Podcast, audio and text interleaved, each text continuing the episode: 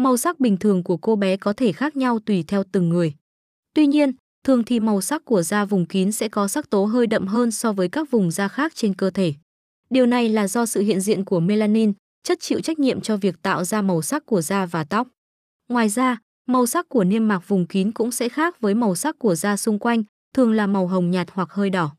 Màu sắc bình thường của cô bé là màu gì? Các chuyên gia phụ khoa đã thực hiện nghiên cứu và cho rằng màu sắc của vùng kín khác nhau giữa các cá nhân.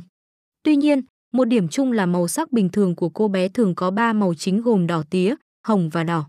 Hiểu rõ về màu sắc bình thường này sẽ giúp bạn phát hiện các màu sắc lạ thường và có những phương pháp điều trị kịp thời hơn. Tùy thuộc vào tình trạng sức khỏe của từng người, màu sắc của cô bé sẽ khác nhau.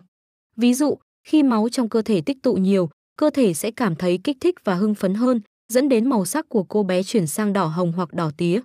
Trong một số trường hợp, nếu chị em mắc các bệnh viêm nhiễm nấm men, màu sắc của cô bé thường chuyển dần sang màu tím hoặc đỏ thẫm.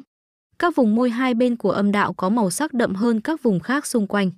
Tuy nhiên, màu sắc của cô bé có thể thay đổi sau khi sinh hoặc quan hệ tình dục. Nếu bạn gặp những dấu hiệu dưới đây, bạn nên đi khám bác sĩ phụ khoa. Nếu màu sắc của cô bé đổi nhưng không trở về màu sắc bình thường sau 1, 2 ngày. Nếu vùng môi cô bé bắt đầu ngứa và sưng tấy, có thể là triệu chứng của bệnh nấm. Nếu dịch âm đạo tiết ra có màu xanh hoặc vàng và có mùi hôi tanh. Nếu lớp mặt của cô bé có những đốm li ti xuất hiện dày đặc. Nếu bạn gặp bất kỳ một trong những dấu hiệu trên, nên tìm đến bác sĩ phụ khoa để khám và điều trị bệnh liên quan đến nhiễm trùng âm đạo, nấm men hoặc bệnh lậu.